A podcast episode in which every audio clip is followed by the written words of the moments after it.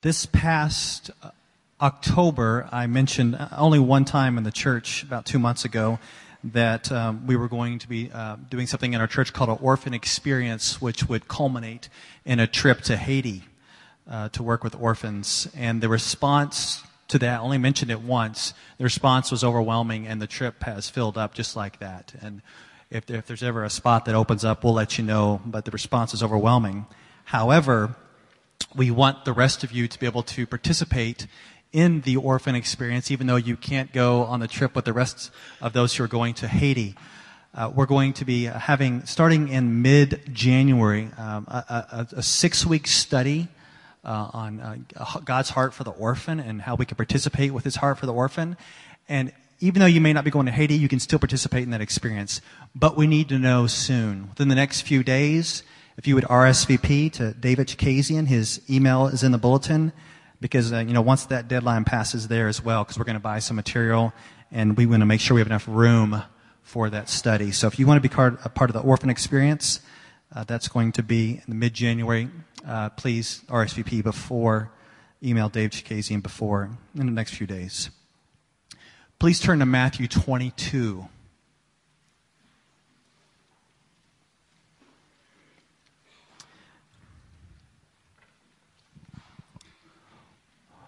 We've been going through the book of Matthew for basically a year now. I think I started it a year today. Um, and as we've been going through Matthew, we have seen throughout that there's been conflict between Jesus and the religious leaders.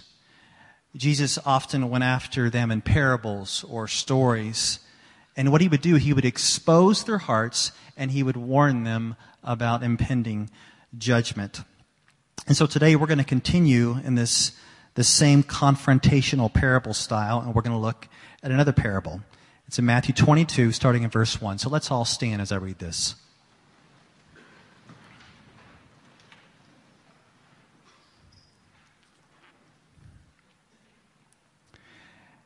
And again, Jesus spoke to them in parables, saying, The kingdom of heaven may be compared to a king who gave a wedding feast for his son and sent his servants to call those who were invited to the wedding feast, but they would not come. Again, he sent out other servants saying, Tell those who are invited, see, I have prepared my dinner. My oxen and my fat calves have been slaughtered, and everything is ready. Come to the wedding feast. But they paid no attention and went off, one to his farm, another to his business, while the rest seized his servants treated them shamefully, and killed them. The king was angry, and he sent his troops and destroyed those murderers and burned their city. Then he said to his servants, The wedding feast is ready, but those invited were not worthy. Go therefore to the main roads and invite to the wedding feast as many as you find. And those servants went out into the roads and gathered all whom they found, both bad and good. So the wedding hall was filled with guests. But when the king, the king came in to look at the guests, he saw there was a man who had no wedding garment. And he said to him, Friend, how did you get in here without a wedding garment? And he was speechless. Then the king said to the attendants, Bind him hand and foot and cast him into the outer darkness. In that place there will be weeping and gnashing of teeth. For many are called, but few are chosen. You may be seated.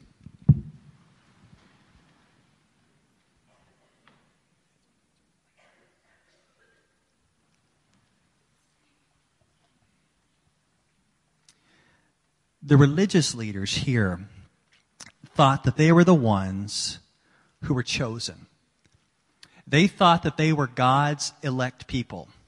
There was this image from the Old Testament of a fruitful vine that was used to describe God's people. And these religious leaders thought that they were the ones who were fruitful, that, that did good works, that honored God, that, that kept His will. And that was the standard bearer for all who were to follow God. They thought they were the chosen and fruitful ones of Israel.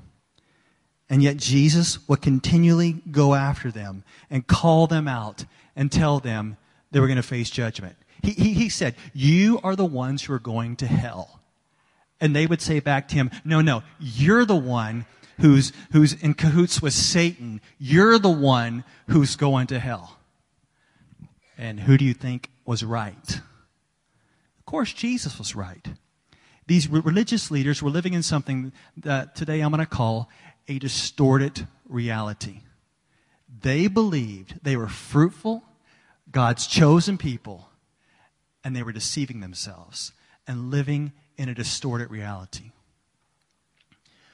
Over Thanksgiving, I had the opportunity to uh, read a book, finish a book. It was the biography of Steve Jobs. Many of you know who's the founder of Apple computers, and you have his iPhone, and maybe you have your iPad and Mac computer. Well, he was, he was the founder, and uh, Walter Isaacson wrote this biography, and throughout the whole book, he carried this theme through called this reality distortion field.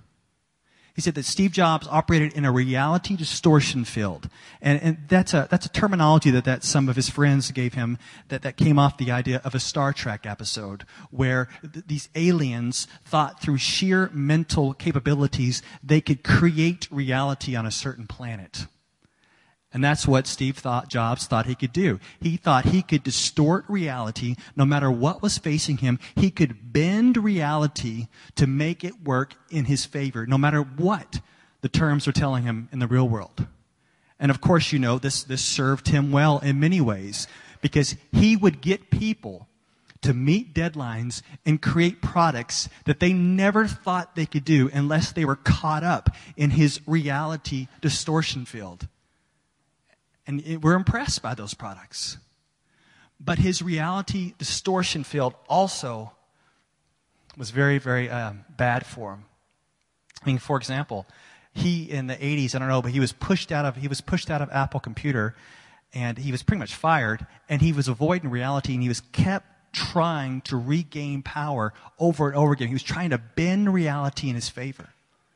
One time in his life when he was young, he had a, a, a, little girl out of wedlock, and he didn't want to acknowledge that he actually fathered a child, so he would try to bend reality, distort reality, as if somehow if he ignored her, he could make her go away.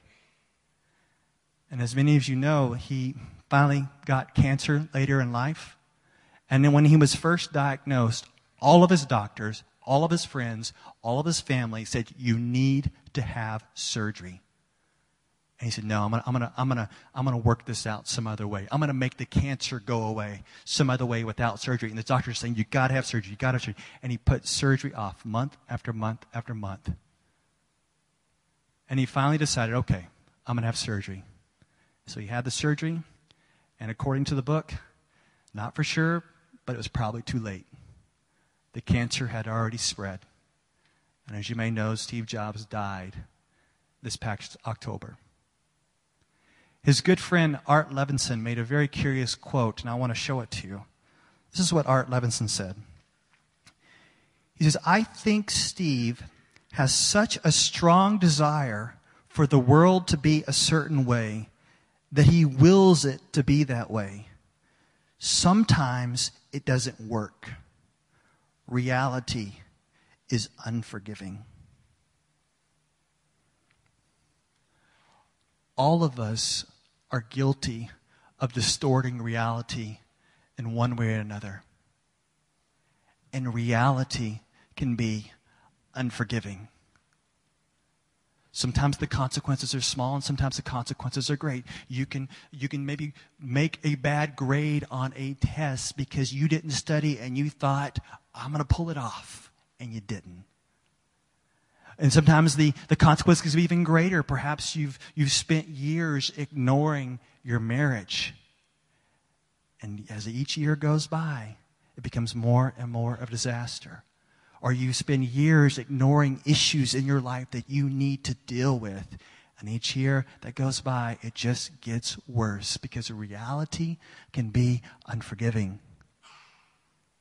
And some of the consequences are even eternal like ignoring the invitation of God, the King, to receive salvation in His Son, Jesus. You keep putting it off and putting it off and putting it off. And in the end, you will face the King's wrath. So today, what I want us to do, if we could be just honest with what's going on, is that we would stop distorting reality in our lives. There's got to be certain areas of your life that you've been ignoring, that you've been putting off, character issues, integrity issues, sin issues, that today is a day to come into the light and walk in truth.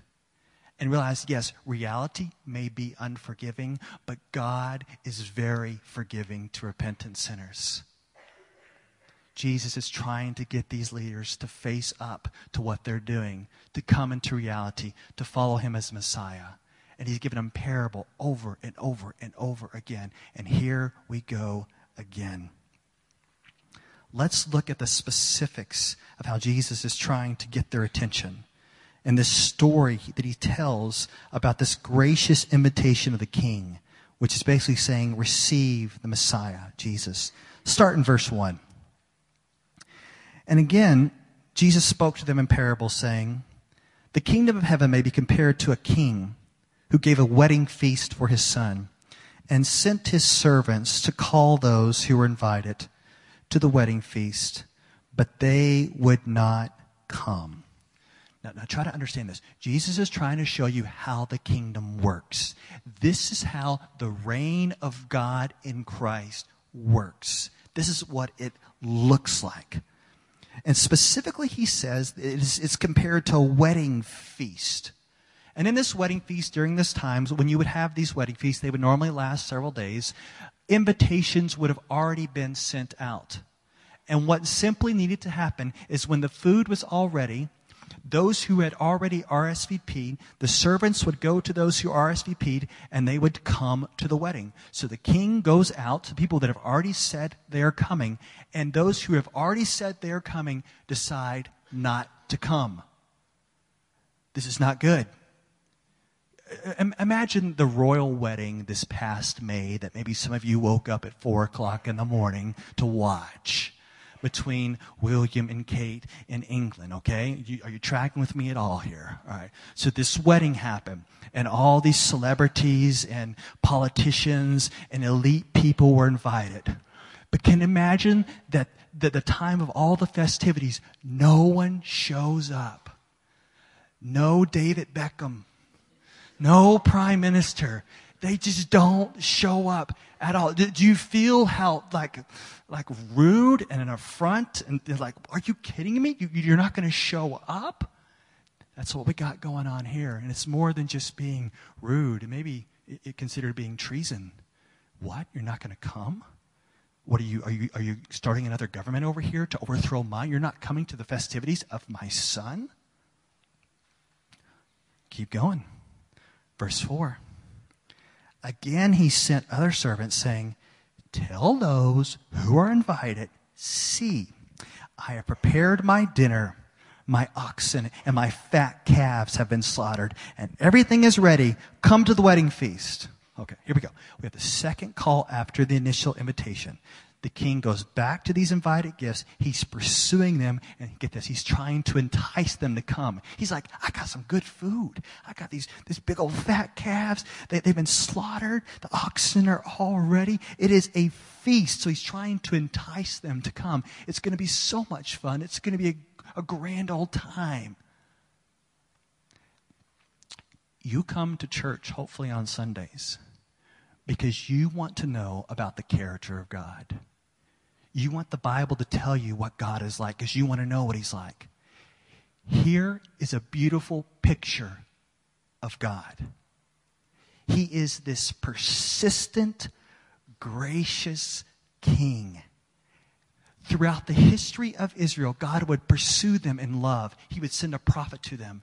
And he would send a prophet to them again and again and again and again because he loved them. And he would try to entice them with forgiveness and his righteousness and grace and mercy and joy. He's trying to lure his people in. And, and that's the same way that God still acts and functions in our world today. Some have even called God the hound of heaven.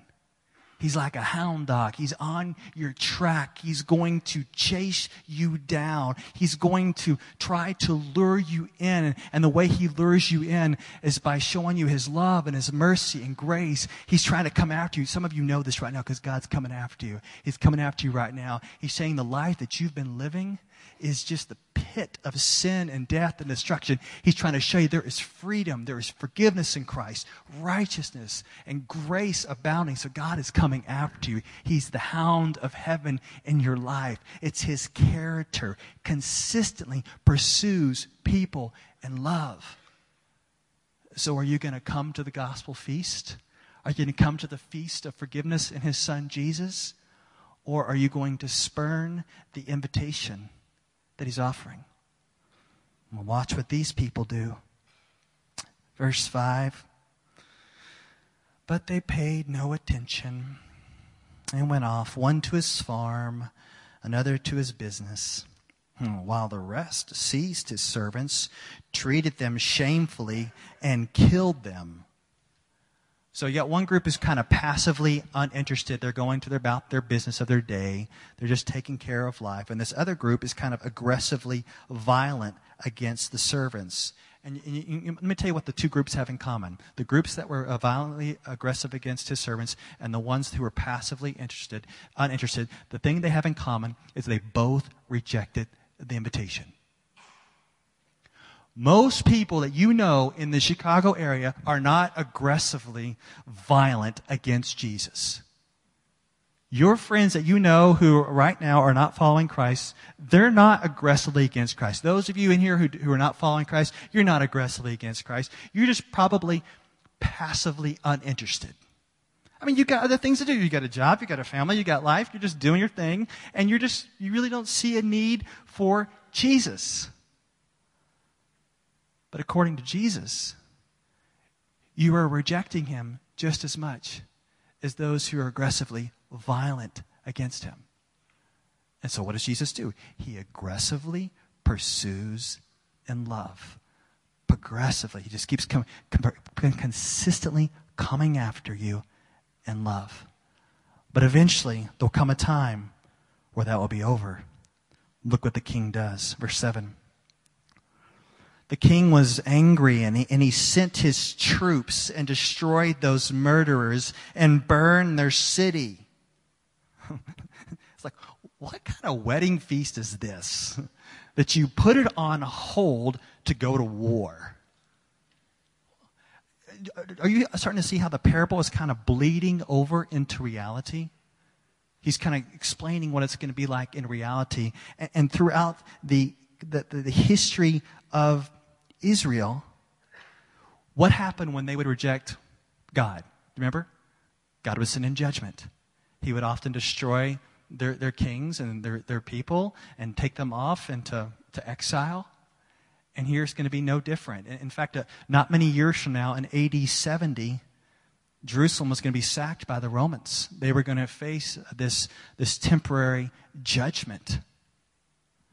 And that's what is going to happen to those who continue to walk in this path of distorted reality. I, am just so amazed by these guys, these religious leaders, because their, their forefathers, their ancestors, consistently killed the prophets. And they thought, well, we're not like them. And what are they going to do? They're going to make sure that Jesus is killed. They think they're the chosen ones. They think they are the fruitful ones. They are so deceived. They, they have just taken reality and just kind of warped it completely on their way to destruction. And, and it made me think surely there are people in here right now who God is pursuing, but right now you may claim to be a Christian.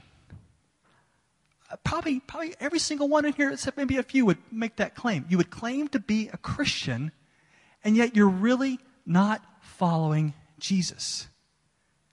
You, you have totally kind of warped and distorted what's going on in your own life. You view yourself as one that can just culturally exist as a Christian, and that's somehow going to translate into a relationship with God. But there's nothing that has happened in your heart. There's been no change in your heart. You don't, you're not really desiring to follow Jesus and to obey him. I'm not talking about perfection. I'm just talking about just a, an inkling of having desire to love him and, and, and, and follow him. It's like you make the profession, but there's nothing going on inside. It's a distortion of reality. And what does God do? He keeps coming after you. But eventually, there's going to come a time where God will replace those. Israel, what, what did Israel? Israel didn't respond. What happened? They got replaced. You know why? God's going to make sure that his son is honored.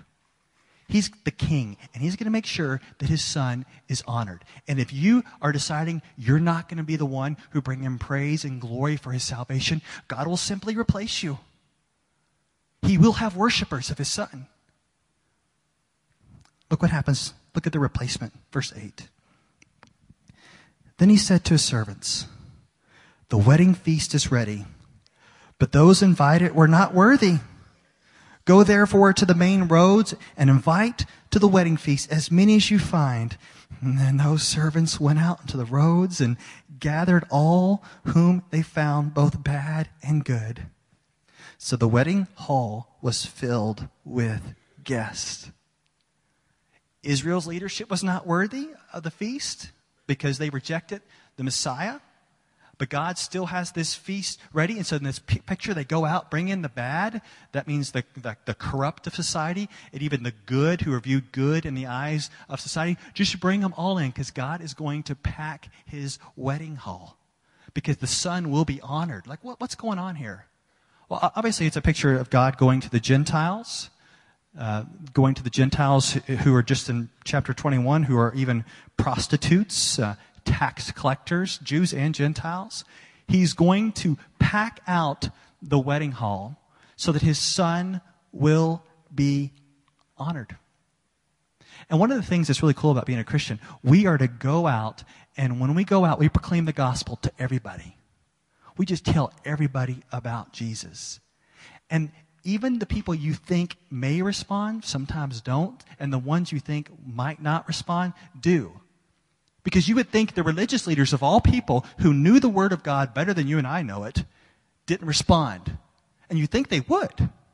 And then Gentiles and tax collectors and prostitutes who don't know the Word at all, you would think there's no way they're going to respond, and they do.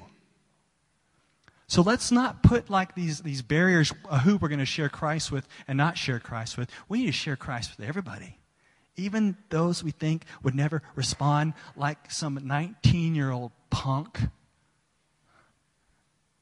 who's now preaching to you. There's no way. There's no way people thought this guy would respond. We need to proclaim the gospel because God's going to make sure that his son is honored. He's going to pack his wedding hall. So the king comes in. He sees his wedding hall is packed. And then we have this very interesting situation that I'm sure a lot of you are wondering about. Look at verse 11. But when the king came in to look at the guest, he saw there a man who had no wedding garment. And he said to him, Friend, how did you get in here without a wedding garment? And he was speechless. Then the king said to the attendants, Bind him hand and foot and cast him into the outer darkness. In that place there will be weeping and gnashing of teeth. For many are called, but few are chosen. what kind of wedding feast is this? That if you don't wear the right clothes, you get thrown into hell. It's like, what in the world is going on here?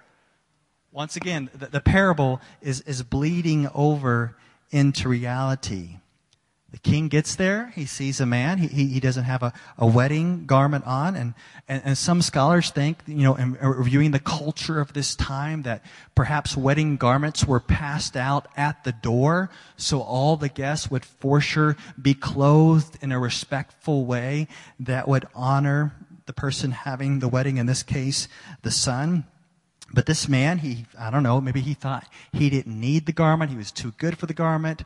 He could be an exception. He doesn't have the garment on. And the king confronts him. The man is speechless. And then he goes out into eternal punishment where there's weeping and gnashing of teeth. He's sent out into hell along with the other invited guests who did not respond, the religious leaders. And you, you, you kind of want to say, Jesus, what are you getting at here? And, and I, don't, I, I, don't think it's too hard to understand what he's getting at. I think I actually, I get this. Stick with me. Don't tune out because this is good. I think what Jesus is getting at is fruitfulness, a life of good works, of honoring the Father from a, a, transformed heart. I think he's getting at fruitfulness. And, and let me tell you why, why I think that. Look back in chapter 21. I want you to see. Chapter 21. I want you to look at one verse. Chapter 21. Look at verse 43. He says, Therefore, I tell you, the kingdom of God, he's talking to the, the, religious leaders here. Therefore, I tell you, the kingdom of God will be taken away from you and given to a people producing its fruits. Remember, the religious leaders thought that they were the fruitful vine of Israel. They thought they were the chosen people of God that did his works. They had this distorted reality. And so Jesus says, No, no, I'm going to take the kingdom from you and I am going to replace you with people who will produce the kingdom's fruits or produce good works. So it seems like, unless I'm distorting the text, it seems like the wedding garment is a life of fruitfulness, of good works. Some would even say the wedding garment is being clothed in the righteousness of Christ that produces good works. I don't know how you want to say it, but there's a similar verse in the book of Revelation. Let me put this up for you. Revelation 19:8 describes the church wearing a similar garment. It was granted her to clothe herself with fine linen, bright and pure. For the fine linen is the righteous deeds of the saints. Let me be very clear. And I'll make, make sure you listen. So if you're sleeping, listen here, or you're going to be all messed up. I am saved by good works. All right, start throwing stuff at me. You are saved by good works. But it's not your good works, it's the good works of another. Jesus Christ, who obeyed the law perfectly. When we put our faith in Him, God's wrath is turned away and we are clothed in the righteousness of Christ. And when the Father looks at us, He sees perfect good works, perfect righteousness. And those who are Christians have something that happens to them inside where their hearts become, the Bible says, circumcised. They become changed. They become tender. And, and what happens, the Holy Spirit comes to live in us. And what starts to happen is not perfectly, but we start to produce fruit, good works. We have a desire to obey the Father. We want to honor the Son. And we understand we're not saved by these good works, but if we are saved, we'll produce these good works. And you'll see the Bible talking about this consistently, even putting these two concepts together of being saved by grace and now producing good works. Let me put up one verse for you. This is from Ephesians 2, 8, 9, and 10. The, the, the children in our church who go to Awana say this every week, and I think it's great. For it is by grace you have been saved through faith. And this is not from yourselves. It is the gift of God, not by works, so that no one can boast. For we are God's workmanship, created in Christ Jesus to do good works, which God prepared in advance for us to do. So even in Ephesians, you see this combination of grace, saved by grace through faith, and yet producing good works.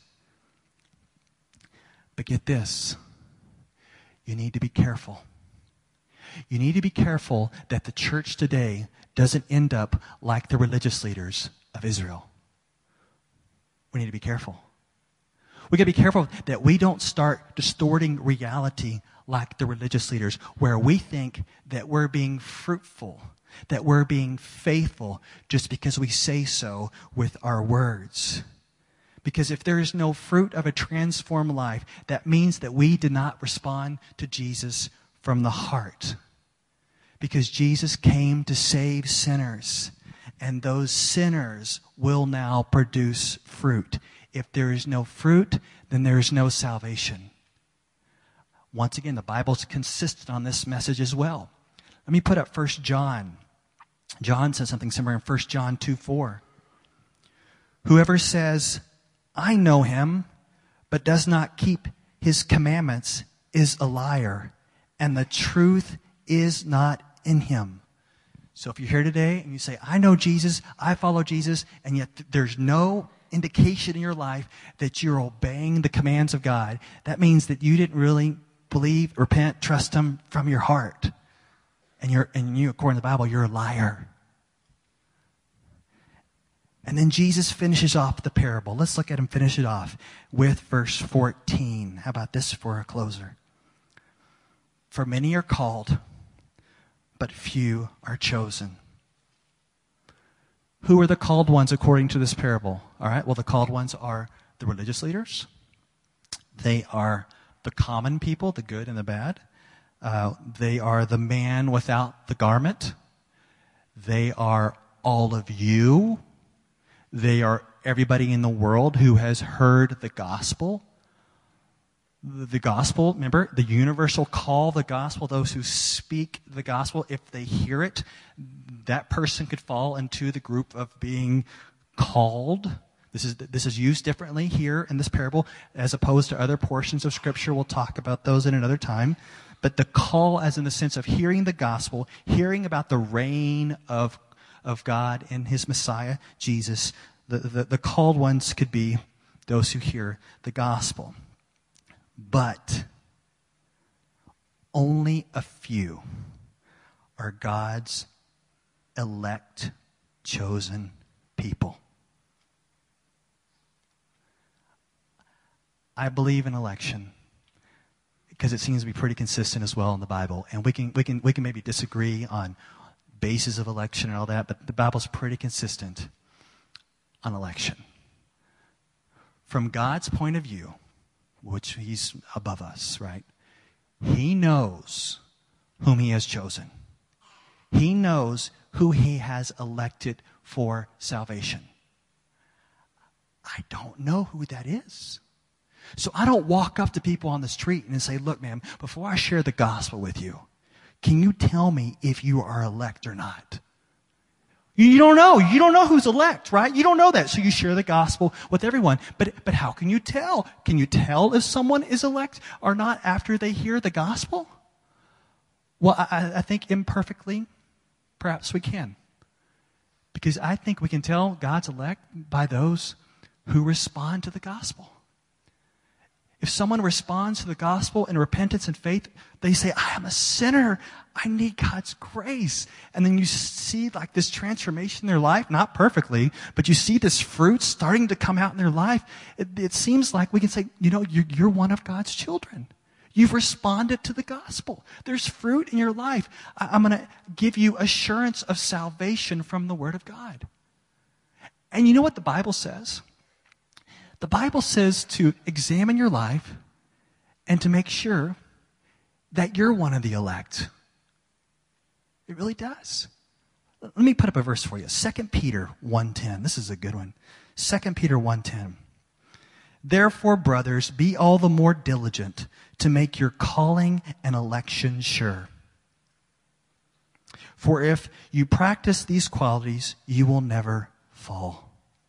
So how can you make your calling and election sure? Well, it says practice these qualities. And if you look at the context, you know what the qualities are? The qualities are simple, simply faith. Do you have faith in Jesus? Is that quality in your life of faith in Jesus? Another quality is goodness, knowledge and sound doctrine. Not, not, you're not preaching heresy. Uh, you have self-control. You have perseverance. You're still, by God's grace, following Him. Godliness, kindness, and love. Now, I know all these traits aren't perfect in your life. They're not perfect in my life. But is there some semblance of God working in our lives and we see these qualities, we're affirmed in the assurance of our salvation because the finished work of Christ on the cross, and we see these manifestations of this fruit in our lives. Because the Bible is very consistent and it's very clear. It says, believers will be recognized by their fruit. Do you remember the Sermon on the Mount? Remember that? Fruitful lives. And believers we recognize by their fruit. Saved by grace through faith, now you'll pr- pr- produce fruit. So, what, what we want to do now is, as we are living these faithful lives by grace, and we're followers of Jesus, none of us in here want our fruit bearing hindered because we are distorting reality. You could be distorting reality in such a way right now where you are hindering fruit in your life.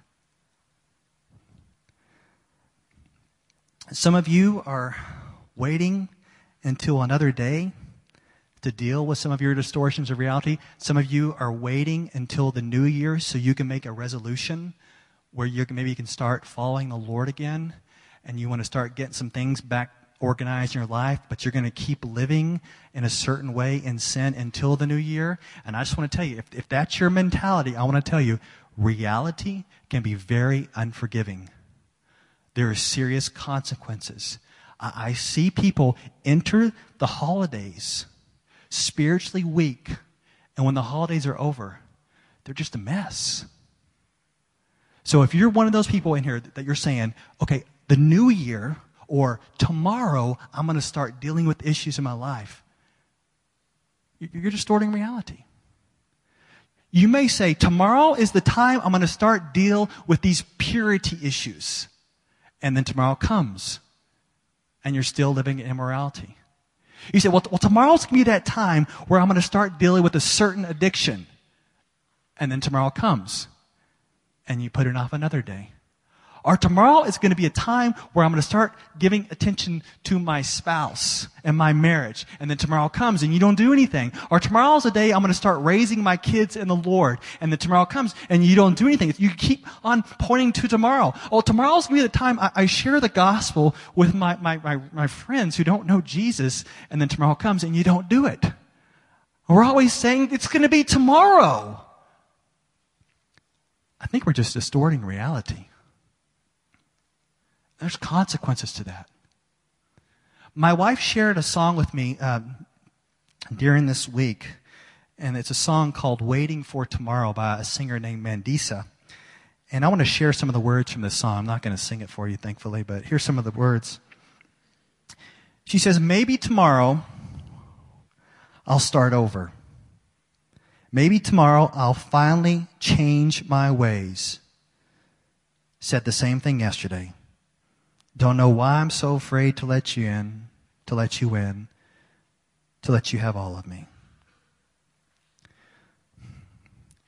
When we're living lives at this distorted reality that we're going to change tomorrow, there are consequences, and I'm just telling you this because reality can be very unforgiving.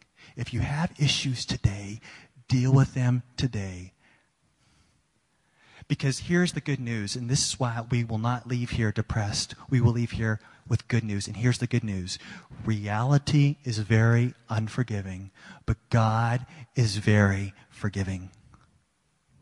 If you come to Him right now and say, God, today I repent. Today I want to change. Today I want forgiveness. Today I want you to just turn my heart towards you and your ways. God will move in such a way to forgive you and to change you in Christ.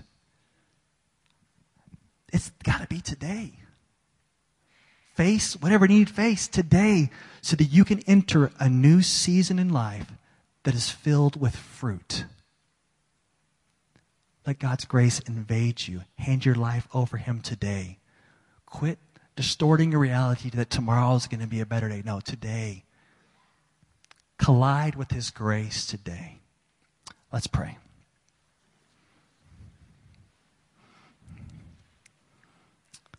And Lord, we just want to hand our lives over to you right now. I just I pray for the marriages in here that are not dealing with issues.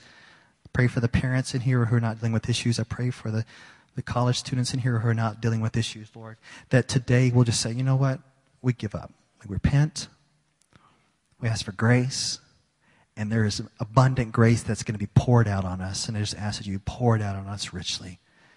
Thank you for your grace. Thank you that you pursue us. Thank you that you're the hound who never lets us go. And you invite us to this gospel feast of forgiveness in Jesus.